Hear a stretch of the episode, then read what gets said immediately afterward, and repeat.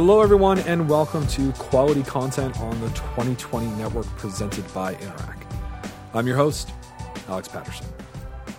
All right, if you're like me, you can't help but be obsessed with American politics.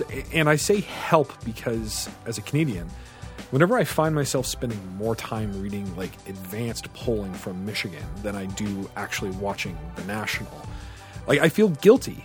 Like, what am I even doing? I have a Canadian passport. I can't vote for any of these people. And sure, I tell myself that the next administration will have a big impact on Canadian exports and trade policy. But that's a small dose of comfort, so I can keep watching the circus on Showtime or listening to Pod Save America. We often hear that America's greatest export is democracy. We've heard it a million times. It sounds great. But maybe it's more that their greatest export is the campaign. Seriously, no one campaigns like Americans campaign. You can run for everything in the US, and someone always is. Elections are sport with the highest stakes possible, battled between the biggest personalities. And that's what makes storylines so compelling and distracting to people like me who have their own candidates and elections and political systems to worry about. So, today on the show, I thought I would try to get it out of my system by leaning into that obsession with Sarada Peri. Sarada, if you don't know, was a senior speechwriter for President Obama and is now a visiting global fellow with the Ryerson Leadership Lab. Sarada was supposed to join me in studio here in Ottawa, but because of new travel restrictions, she joined me from her home in Washington, D.C., where we talked about the state of the Democratic Party, primary season, and what it will take to beat Trump in 2020. I hope you enjoy it. Sarada, hello. Hello. How you doing? I'm well. How are you? I'm I'm good. You you are not in Ottawa. You are in Washington D.C. I am sadly not in Ottawa. Right. I am uh I'm stuck in in Washington uh, as we are all waiting to see what happens with the uh, with the coronavirus, and so travel is being discouraged at the moment. I'm wondering if we can go back to the very earliest days of this Democratic primary season. You had a a diverse and a youthful field of candidates. You've got accomplished men and women of color. You've got the first openly gay candidate what was the feeling in the Democratic Party and in Democratic politics at the very start of this process? Hmm. I think, I mean, I think there was genuine excitement in the beginning of the primary. And honestly, I can't even remember when it started because it, it feels like we've been in this phase for like a decade. um, but I think initially there was a lot of excitement. To your point, we had, you know, women of color, we had a gay man, we had people who were geographically diverse who represented the full spectrum of the Democratic Party and all of its um, ideological diversity. Um, so it, I think it was, it was genuinely exciting. And then we had people who you sort of expected to run again, like Bernie Sanders and Joe Biden. But there was there was I think you know just a general sense of hopefulness for anybody who follows politics closely. Um, there was also a bit of trepidation in in the sense that a big primary with a lot of people is also it's a little alarming because you know that it's going to be a pretty bloody battle. We saw what happened in 2016. Uh, there were a whole lot of candidates on that Republican uh, primary debate stage, um, and obviously we were we were left with Donald Trump. And so I think there was also a little bit of nervousness. But in terms of the quality and the caliber of the candidates, I mean, it was really excellent. You know, we have, and and for me personally, I, I got I was excited by the fact that wow, we've got a lot of great people in the Democratic Party sitting on the bench, you know, and, and members of Congress and all kinds of folks who who didn't run but who were also really excellent. So initially, I think there was some excitement. So what's the feeling? What's what's is is there a butt coming? Right? Like what's what's the feeling now? And and you kind of alluded to it, right? That that primaries, and particularly large primaries, can be vicious. And I'm wondering if they're vicious always or if they're vicious because the, the goal or the importance of the goal of removing Trump from office is just magnifying everything. So, w- what's the feeling now? Yeah, I mean, it's it's hard to get a sense of. I, I I can't speak to how everybody feels about it, but I I did get the sense like a week or two before Super Tuesday that what people wanted was for this to end re- relatively quickly, um, and and not to not have it be drawn out any longer than it's already been drawn out and get to a nominee relatively quickly so that we could move to the business of the general election. Um, and and I think that's why you saw this consolidation around Biden. Prior, you know, um, obviously we can talk about South Carolina and, and the James Clyburn endorsement that I think put him over the top. But, but you know, throughout the entire campaign, but especially in the past few months, it has been very clear in polling that the primary, the number one priority for Democratic voters has not been somebody who aligns with them ideologically, but somebody who can beat Trump you know this sort of this this nebulous concept of electability has been number one on people's minds. And so it is therefore not surprising that we end up with two septuagenarian white men vying for this nomination in the end because people's notions of electability of what can beat Donald Trump is in a sense circumscribed by history and by our understanding of what what other people will vote for, right? So mm-hmm. if I think that what I need to do is win, say, working class voters in Wisconsin who voted for Obama then went for Trump, my thinking is that you know, Mayor Pete, uh, a, a, very young gay man, or Elizabeth Warren, a woman, is just not going to be the person who's going to make that person make, make that voter pull the lever for the Democrat. Um, whether or not that's actually true, that is the I think our, our sensibility about it. And so, right. in the end, you know, as as wide and varied as our primary was, maybe we were always going to get to the point where we started, which is with these two guys. Um, and it's it's it's sad, you know. I mean, in any other year, would a would an Elizabeth Warren or an Amy Klobuchar have done better? I mean, and, and to put it differently, you know, if Barack Obama were running for the 2020 nomination, would he win? Like, would the be, because where we are is such a sense of urgency. You know, getting rid of Trump is like an existential thing for so mm-hmm. many voters, um, and really, I, in my view, for the health of our democracy, that everything else gets put aside, and so we go with what we think is the safer choice. Um, and I don't know if Barack Obama would win the nomination in this environment. Um, so, yeah. Can we talk about the candidates? My my biggest question about Joe Biden is like is he the guy? And I think that's a question that a lot of people are asking themselves. Like he he's run a confusing campaign. He's given horrible, with a few exceptions, speeches at, at really horrible events. Like I went to one of his events in Iowa. It was mm. shocking how bad it was. He's done a, a, pretty fair to poor job on debate stages, and there's just this rising chorus of people. And yeah, some of it is definitely politically motivated that are questioning his age and his mental, mental fitness for the task. So, but he's still leading the field and he's still leading the polls and he's got the most delegates. So, can you explain like you alluded to it earlier, but can you explain what's happening here? Yeah, I mean, I, I, I can do my best. I, I, think, you know, Joe Biden is. That's all is, we can ever do. That's all yeah. we can ever do.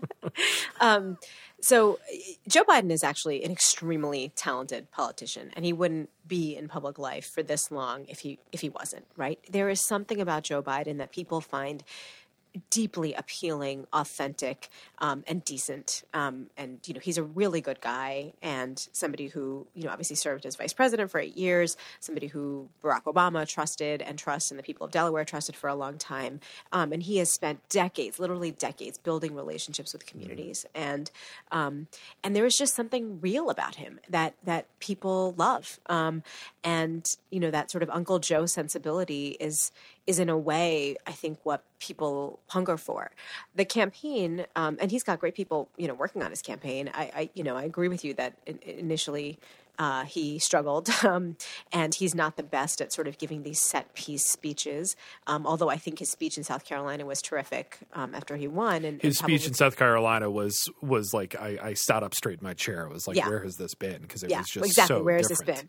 And I think and that that was in part because he could feel the coalescing around him, and and also maybe the pressure that comes with that, right? So so now mm. if hmm. he's gonna he he's got sort of the weight of the country's hopes um, on his shoulders if, if he is in fact the front runner.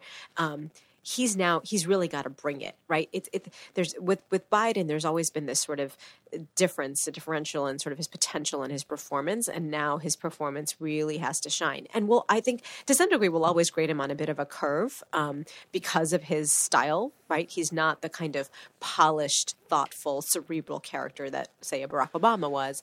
Um, but but he is i think he comes across as somebody who's just a decent person who really just genuinely care about people and that does come through um, and so we'll see if he can I, th- I, think what what those of us who you know th- those people who support and and I, I will tell you right now, I don't have a dog in this fight. I just want to beat Trump. But I think anybody who wants to beat Trump is is going to be on this person's side in the sense of like wanting him to succeed, and he's going to have to perform, and that's not going to be easy, especially because to your point, you know these these all these rumors of like his mental unfitness and all this stuff. I mean, that's just that is that is internet propagated by internet mm-hmm. nonsense mm-hmm. propagated mm-hmm. and perpetuated by you know Trump and the GOP, um, and of course, you know, up against somebody like Trump who is in my view, clearly mentally unfit.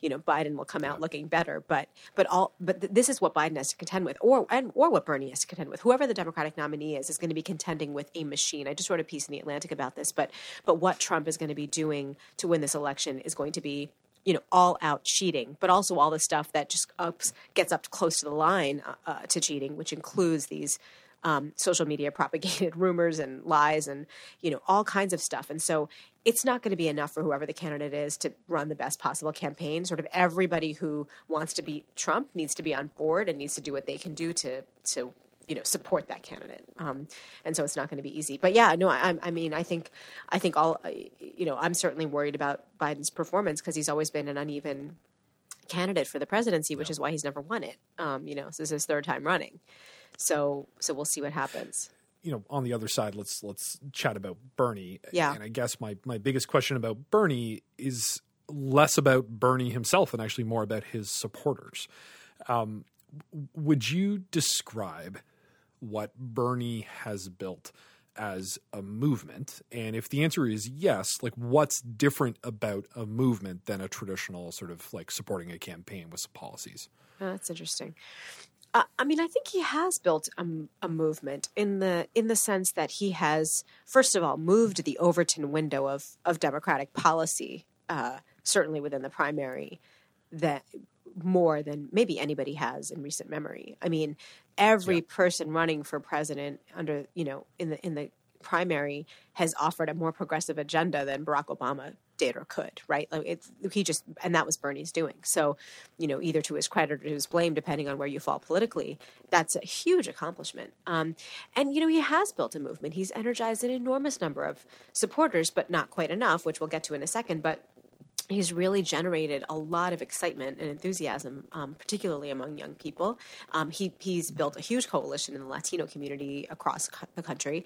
So so yeah, he has built a movement. Um, you know, unfortunately, he's built a movement among the most unreliable voters in like history, which are young people, right? I mean, uh, you know, in ancient Rome, young people yep. weren't voting. I mean, young people just are not great about turning out, and so this is not to you know discredit them. It's just you know, when I was a young person, we, you know, we, that's that's how it is, and so that is, I think, has been one of his his struggles, um, and and also, I mean. I think what's hard for Bernie too is that you know he's not is not and has not been a member of the Democratic Party. And and in America for a long time, and this has changed, political parties were where were the center of power. We had no other way of organizing our politics other than our parties. And so to be a member of the Democratic Party also meant that you were supporting Democrats in other states. You were helping build state parties. You were giving money to other candidates. You know, you were part of a system. Um, and and that has really meant something. Um, and uh, and he hasn't been a part of that. And so while his supporters were very angry with the Democratic National Committee for seeming to put their lot behind Hillary Clinton in 2016. Um, and have been mad that you know the Democrats have been sort of quote unquote again the establishment has been against Bernie. Um, eh, you know, if that's true, it's because Bernie's not a Democrat, right? And and I think he allowed that kind of vitriol to seep into the movement um, and make people really angry um, about the Democratic Party, even though he's running for the nomination. So I think that's that's been tricky for him, um, and we'll see where his you know if he what has been and the other thing that's been tricky for him in terms of going from a movement to you know electoral politics is for a long time for this entire campaign he has made the case that he was going to expand the electorate that he was going to bring huge numbers of voters into the process and those were going to be the people who were going to turn out and who were going to nominate him and who were going to help him beat Donald Trump and what what happened on Super Tuesday was that he demonstrated a mathematical ceiling um, to his support, and you know it, it, that was the only way I think he was going to, you know, people were going to seat that. You know, we needed just the math to be the case, but but actually his coalition shrank from 2016. Right, then the youth turnout has been down, and he hasn't been able to expand into other um, into other groups within the party, and he especially has not been able to really really make huge movement, which he needed to do with the base of our party, which is African American voters who are over a certain age, right? Not the super young ones. And so, I mean, that's just where the movement politics gets gets up against electoral politics. Um, and in the you know the four years since he ran for president in 2016, that was the work that they had to do, and for whatever reason, they weren't able to do it. Uh, although we'll see, they might they might still we might be proven wrong today. Um, you know, we've got some states up today, so that could be wrong. But but for whatever reason, he did not make people feel like he was the person who could beat Trump. I'm hoping you can help me out in defining a, a, word that comes up a lot and has come up a lot in this this uh, election season. And I mean, it's obviously closely related to electability and that nebulous concept, as you said. But it's about we hear a lot about the establishment, right? Like when it like the and and I think that all political parties have their version of that of of this sort of I don't know. In some cases, it feels like it's back room. In some cases, it feels like it's um, you know party stalwarts and mainstays that have been there for you know 20 years or whatever. So when it comes to the democratic party i'm hoping you can help me define a little bit.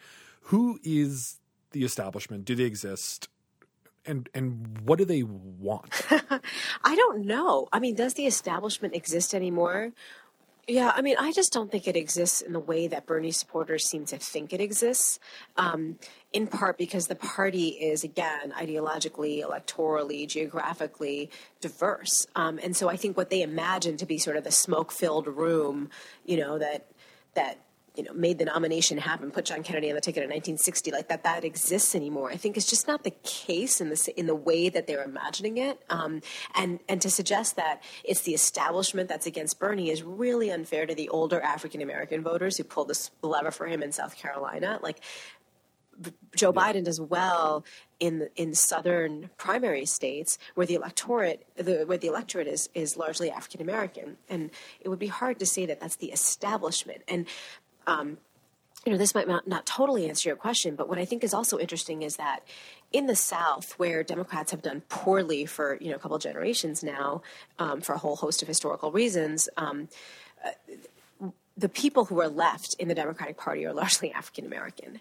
and they rely on the party as uh, that is the movement. That is what they have been part of, an organization that has given them some power where they otherwise would not have any power. That has been the power center, understandably, and it's why um, you have someone like Jim Clyburn, who's been such a, a you know a, a, stalwart of the party for so long, why his endorsement matters so much, and why people went for someone like Joe Biden, who has obviously also been a, a stalwart of the party, versus a place like Queens, um, where you can knock off uh, a Democratic you know, quote unquote establishment stalwart like Joe Crowley, you know, and and bring in an Alexandria Ocasio Cortez, where the the party is strong, yes, but in general, that is a blue district. It is a progressive place. There is room to move even further to the left and to leave the party and build another power center. There is no other power center in South Carolina, right, for the Democrats, for anybody who's on the progressive side. Right. And so, right. and and, that, and and maybe we'll start to build one, you know, as demographics change and everything. But historically, that has not been the case. And so, again, to sort of, so in some places there is an establishment, but in other places, establishment is just the only is the only game in town. Um, and so I, I, think that the way that it's been portrayed as though the establishment is what has defeated eh, Bernie is just, if in fact he's defeated, he may not be, but is, is a little bit, it's kind of condescending. It kind of misunderstands history. It's a misreading of the electorate. And um, so yeah, I, I, think that that's it's it's not quite what they yeah. imagine it to be. No, that's actually validating in some ways because I'm like, am I, yeah. am I missing something here? Am I missing no. something? Um, to the conversation. I, I, I, I want to talk about the general election, but I, I want to take a, a, very quick detour and talk a little bit about Elizabeth Warren. Um, it's my personal preferences and opinions as again as a Canadian who has a Canadian passport and can in no way vote in the American election. Um, she was by far my favorite candidate in the race. It seemed that there was a media cycle after Elizabeth Warren um, left the race, where it kind of clicked into place that damn, there's only two white guys left. And we had a really qualified woman who just ran a really effective campaign, had all the plans in the world, and even that wasn't enough.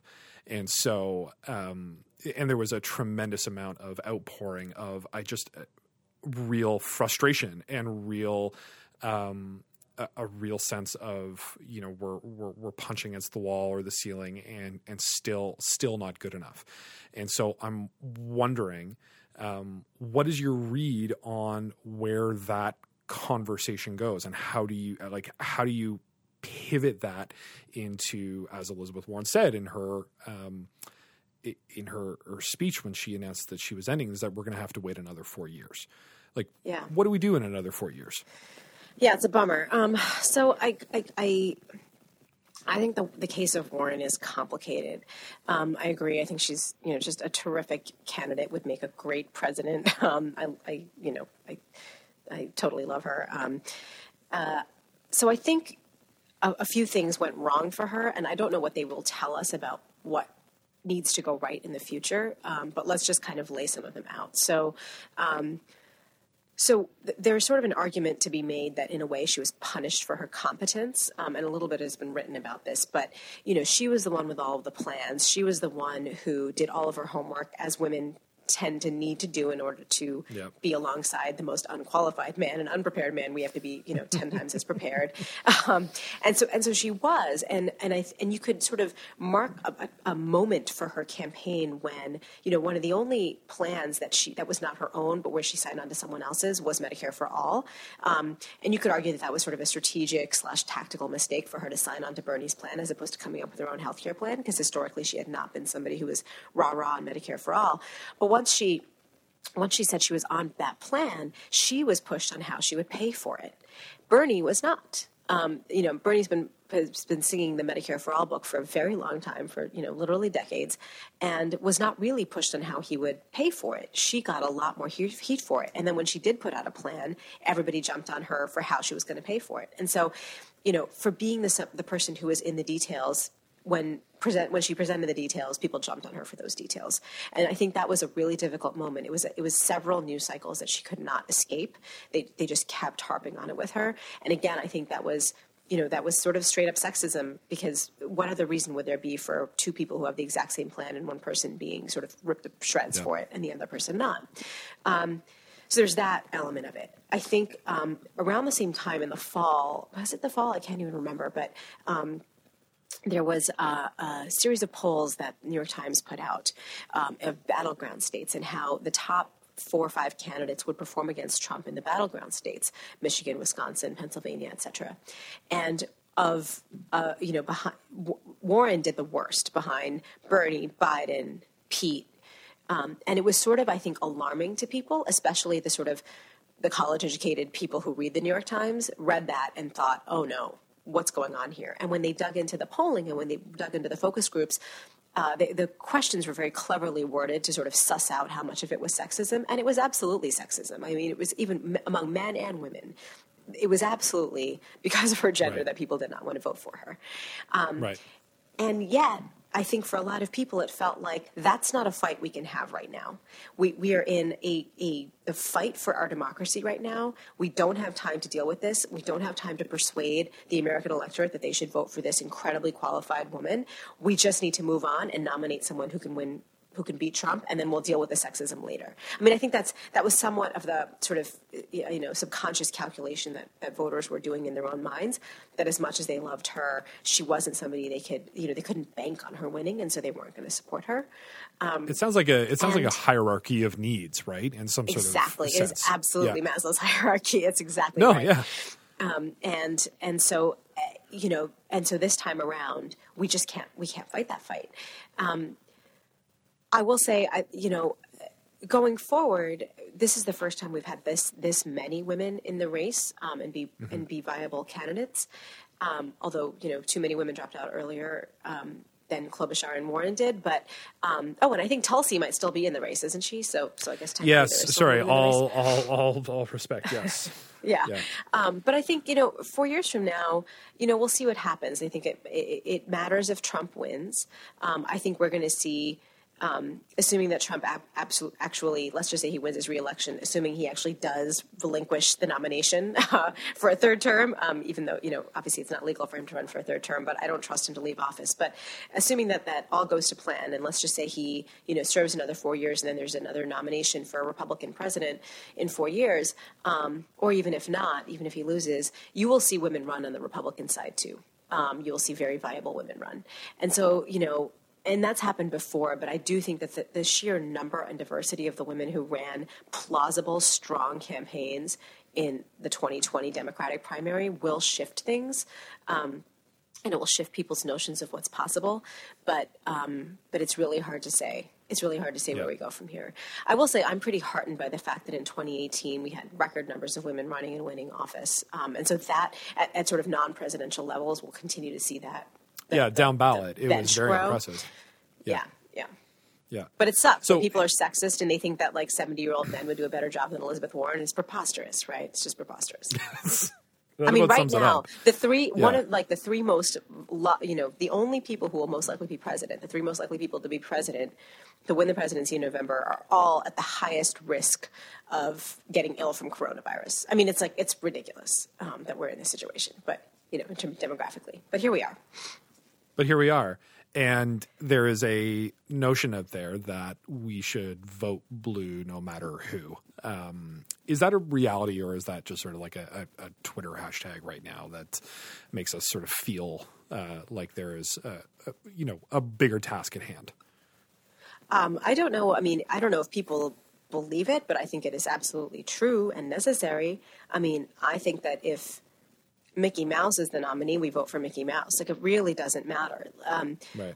There is. We need to keep our eye on the prize here. I, and the prize is is removing Donald Trump from office. I mean, I'm at a point where I would vote for a Republican running against him than him because he is mm-hmm. such mm-hmm. a danger to democracy. Not just to sort of, it's not just that he's a your run of the mill Republican whose policies I disagree with. You know, it is that he is has completely flouted the rule of law. He shows no interest in protecting the institutions that make our democracy work.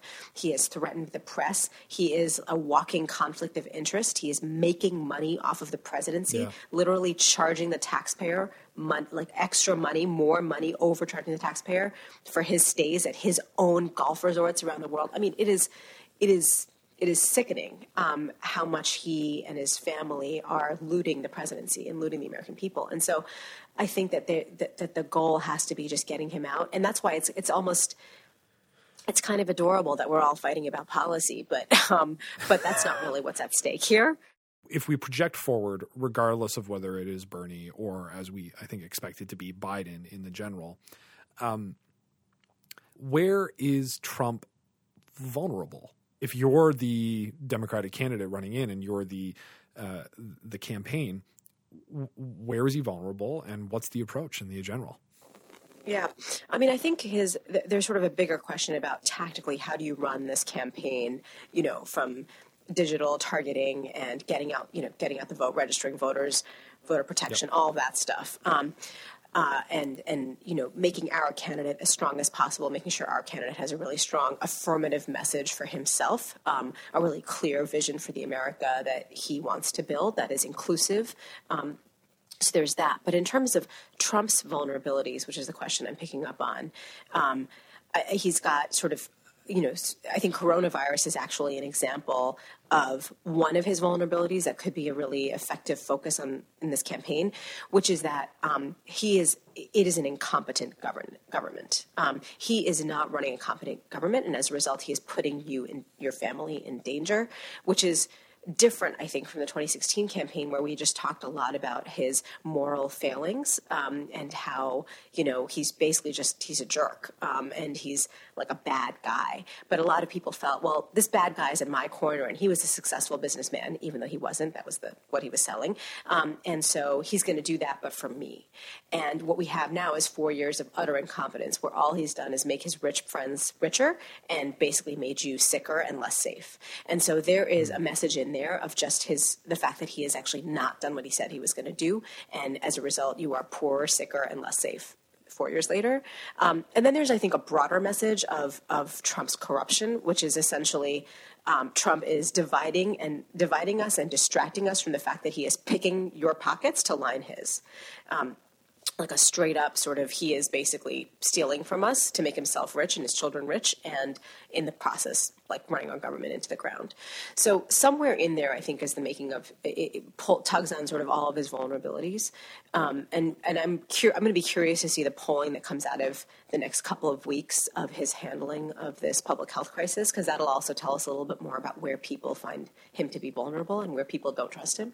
Um, but that's i think the beginnings of, of a message um, and a compelling one. Like you said, it's a target rich environment, but that doesn't necessarily mean that you don't have to make strategic choices. Well, I was just going to say, I think that's actually the problem. And this is what hurt us in 2016 and what makes Trump such a slippery person to catch. It's like there are too many things, right? He, he's, right. he's got targets right. all over him. And so we end up getting really distracted by the news of the day and we don't focus on one thing. Um, and so I think, like right now, today, I would say it's his incompetence. And I think that that might actually become more and more of a compelling message. Before the COVID 19 crisis, I was actually really focused on the corruption message, which I still think is strong, but uh, it's really hard not to get distracted. Um, but but right, we have to pick one thing, and we can't let other things distract us from that one thing, uh, which is going to be really, really hard because he's, you know, it's a long time till November, and and so you know how do we stay focused on the one target and how do we all collectively stay focused on one target you know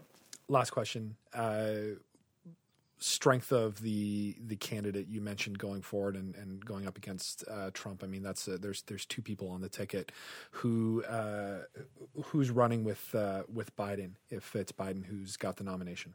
That's really tricky. I mean, you know, if it had been Bernie, I would have said um, someone like Warren or Stacey Abrams, um, and, it might still be Biden. I mean Bernie. Um, with Biden, it's tricky. Um, again, I still might say a Warren or a Stacey Abrams. I think a woman is probably the right choice. I will say I think we kind of overthink the vice presidential nomination a little bit, um, the choice a little bit. It, it, historically, it hasn't had a huge effect on on um, the electorate, although choosing someone who can campaign really well for you, I think, is critical. But in this case, when you've got two septuagenarians who could be your nominee, you got to pick someone who is young and vibrant and who will be ready to take office the next day because that's what people are thinking about. People are thinking, this guy may not make it. He's really old. I need somebody who is yep. ready to take office the next day. And so that's where you want the broad based appeal. I will say I'm a little nervous about choosing somebody from a coast. Like, I think that might not be the, the right way to go. Maybe from the Midwest or the South is is better if we're thinking about geography. But the most important qualification is probably somebody who's ready to be president on day two. This was fascinating. Thank you for helping me uh, scratch the the American politics itch that I know myself and like a lot of other Canadians um, have right now. As I said in my intro, uh, you know, I find myself like reading Michigan like advanced polling numbers more than I am reading like the Globe and Mail, and it's not right. It's not okay. It's not okay. Um, We're all thank you. Yeah. No, oh, but thank you, thank you for letting me lean into to this obsession here. Um, Anytime, I'm happy to do it. Yeah, I know a lot of people were looking forward to uh, our event, and so I know a lot of people are listening right now. Um, if people want to get in touch with you, read your work. Um, uh, pick your brain about this kind of stuff, like I got the chance to do for the last 40 minutes, um, how can they best do that? Oh, um, you can find me at my website, saradaperi.com. You can find me on Twitter, although I'm not great at it, um, at Sarada Peri. And uh, yeah, happy to be in touch wow. with Canadians. You guys are so nice. That's good. That's good. We're, I, we're I, I, might be seeking refuge there come November. So. well, provided that you are able to um, to make it here, we would uh, welcome you with open arms. So, uh, Sarada Peri, thank you so much. Really appreciate your time, and uh, we'll talk to you again soon. All right, thanks for having me, Alex.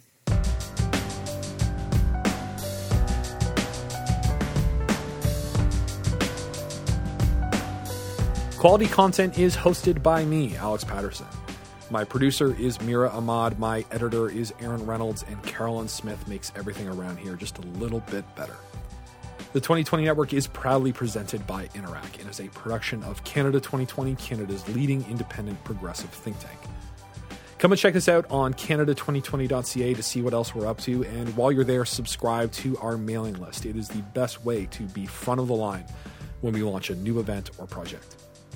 If you like what you heard, please rate and review us wherever you get your podcasts. And also, do get in touch. We're always interested in new episode or guest ideas.